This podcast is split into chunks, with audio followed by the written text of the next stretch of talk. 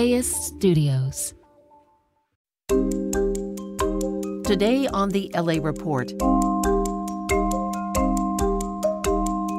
LAist Civics Tuesday offers a closer look at the Los Angeles City Council race that may serve as a referendum on the progressive movement.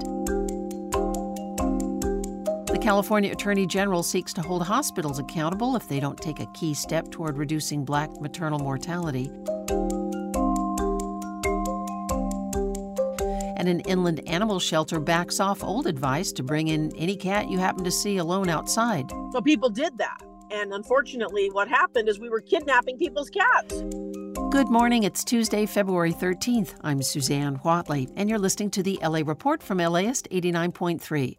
The March 5th primary election is just three weeks from today.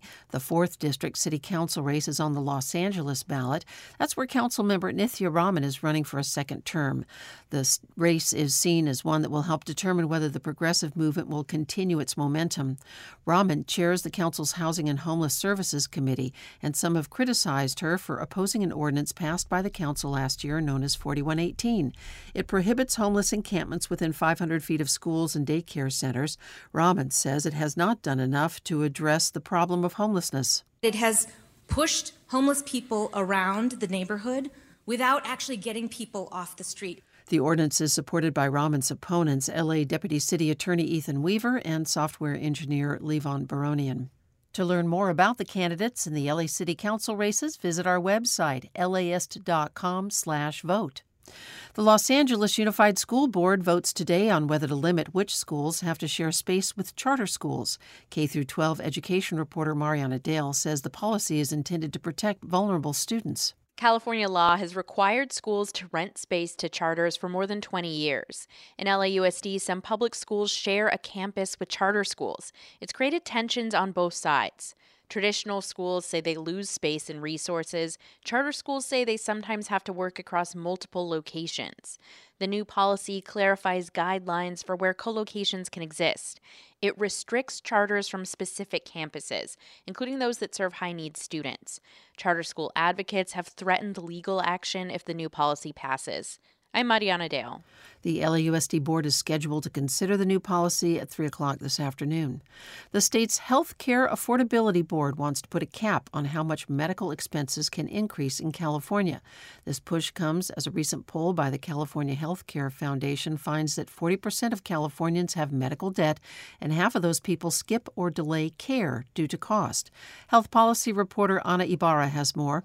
The Office of Healthcare Affordability is proposing to cap how much health costs can increase each year to 3%, so that health costs don't grow faster than household incomes. Now, this won't necessarily result in instant savings for consumers. Costs will still go up, but the idea is that they will increase more slowly.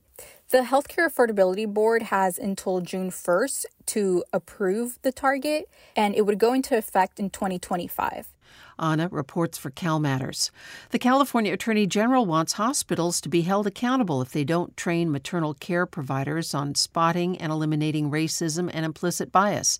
LAist early childhood reporter Yu has more.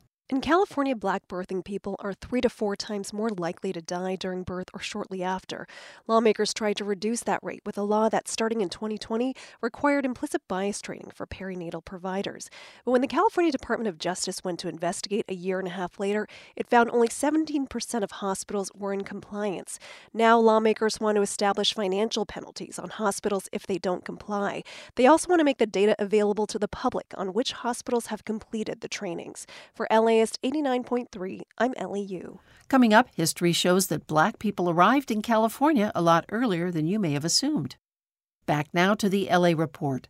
The Riverside County Department of Animal Services took in the highest number of cats out of anywhere in the country last year, but only a little more than half of them left the shelter system alive. LAist reporter McKenna Sievertson says the county is now trying to flip the script. The county's 5,000 Cats Challenge is trying to get animals into homes and away from euthanasia by changing the way we think about felines. Jacqueline Shart is the deputy director for the department. She says people were told for years that if you see a cat outside alone, you should bring it to a shelter. So people did that. And unfortunately, what happened is we were kidnapping people's cats. Most people are just trying to help. but she says that distracts from the sick and injured animals who need care most. When in doubt, take a look at the left ear, and if it's clipped, that means the cat is spayed or neutered and can be left on its own. For LAist 89.3, I'm McKenna Sievertson. It's Black History Month and an opportunity to re examine California's black history, which is often overlooked or misrepresented. Textbooks have told us most black people came to California during and after World War II, but they were here as early as the 1700s. More arrived during the Civil War era and gold rush, when California claimed it was a free state, but slaveholders still brought enslaved people here. Marne Campbell is a professor of African American Studies at Loyola Marymount University who says black communities fought for equality long before the Civil War ended. Black people throughout the state would, through Black newspapers and letter writing, would sort of pull together for campaigns to help Black people in need, whether they were brought in as slaves, so if they ran away, for example, and got caught. She cites prominent publisher editor Charlotta Bass, who ran the California Eagle. The progressive black newspaper is now known as the LA Sentinel. It'll be sunny today with highs mostly in the 60s. Thank you for listening to the LA Report. You can read more news at laist.com or listen live anytime on the LAist app or on the radio at 89.3 FM. The AM edition is hosted and produced by me, Susanne Whatley, with assistance from producer Tyler Wayne. Our engineer is Federico Garcia Rodriguez. Catherine Mailhouse is the Director of Content Development. LAist's executive editor is Megan Garvey. Original music by Scott Kelly. Check back here at 4 for the PM edition. Listeners like you help make the LA Report possible. Please donate at laist.com/join. And the LA Report is supported by Gordon and Donna Crawford, who believe quality journalism makes Southern California a better place to live.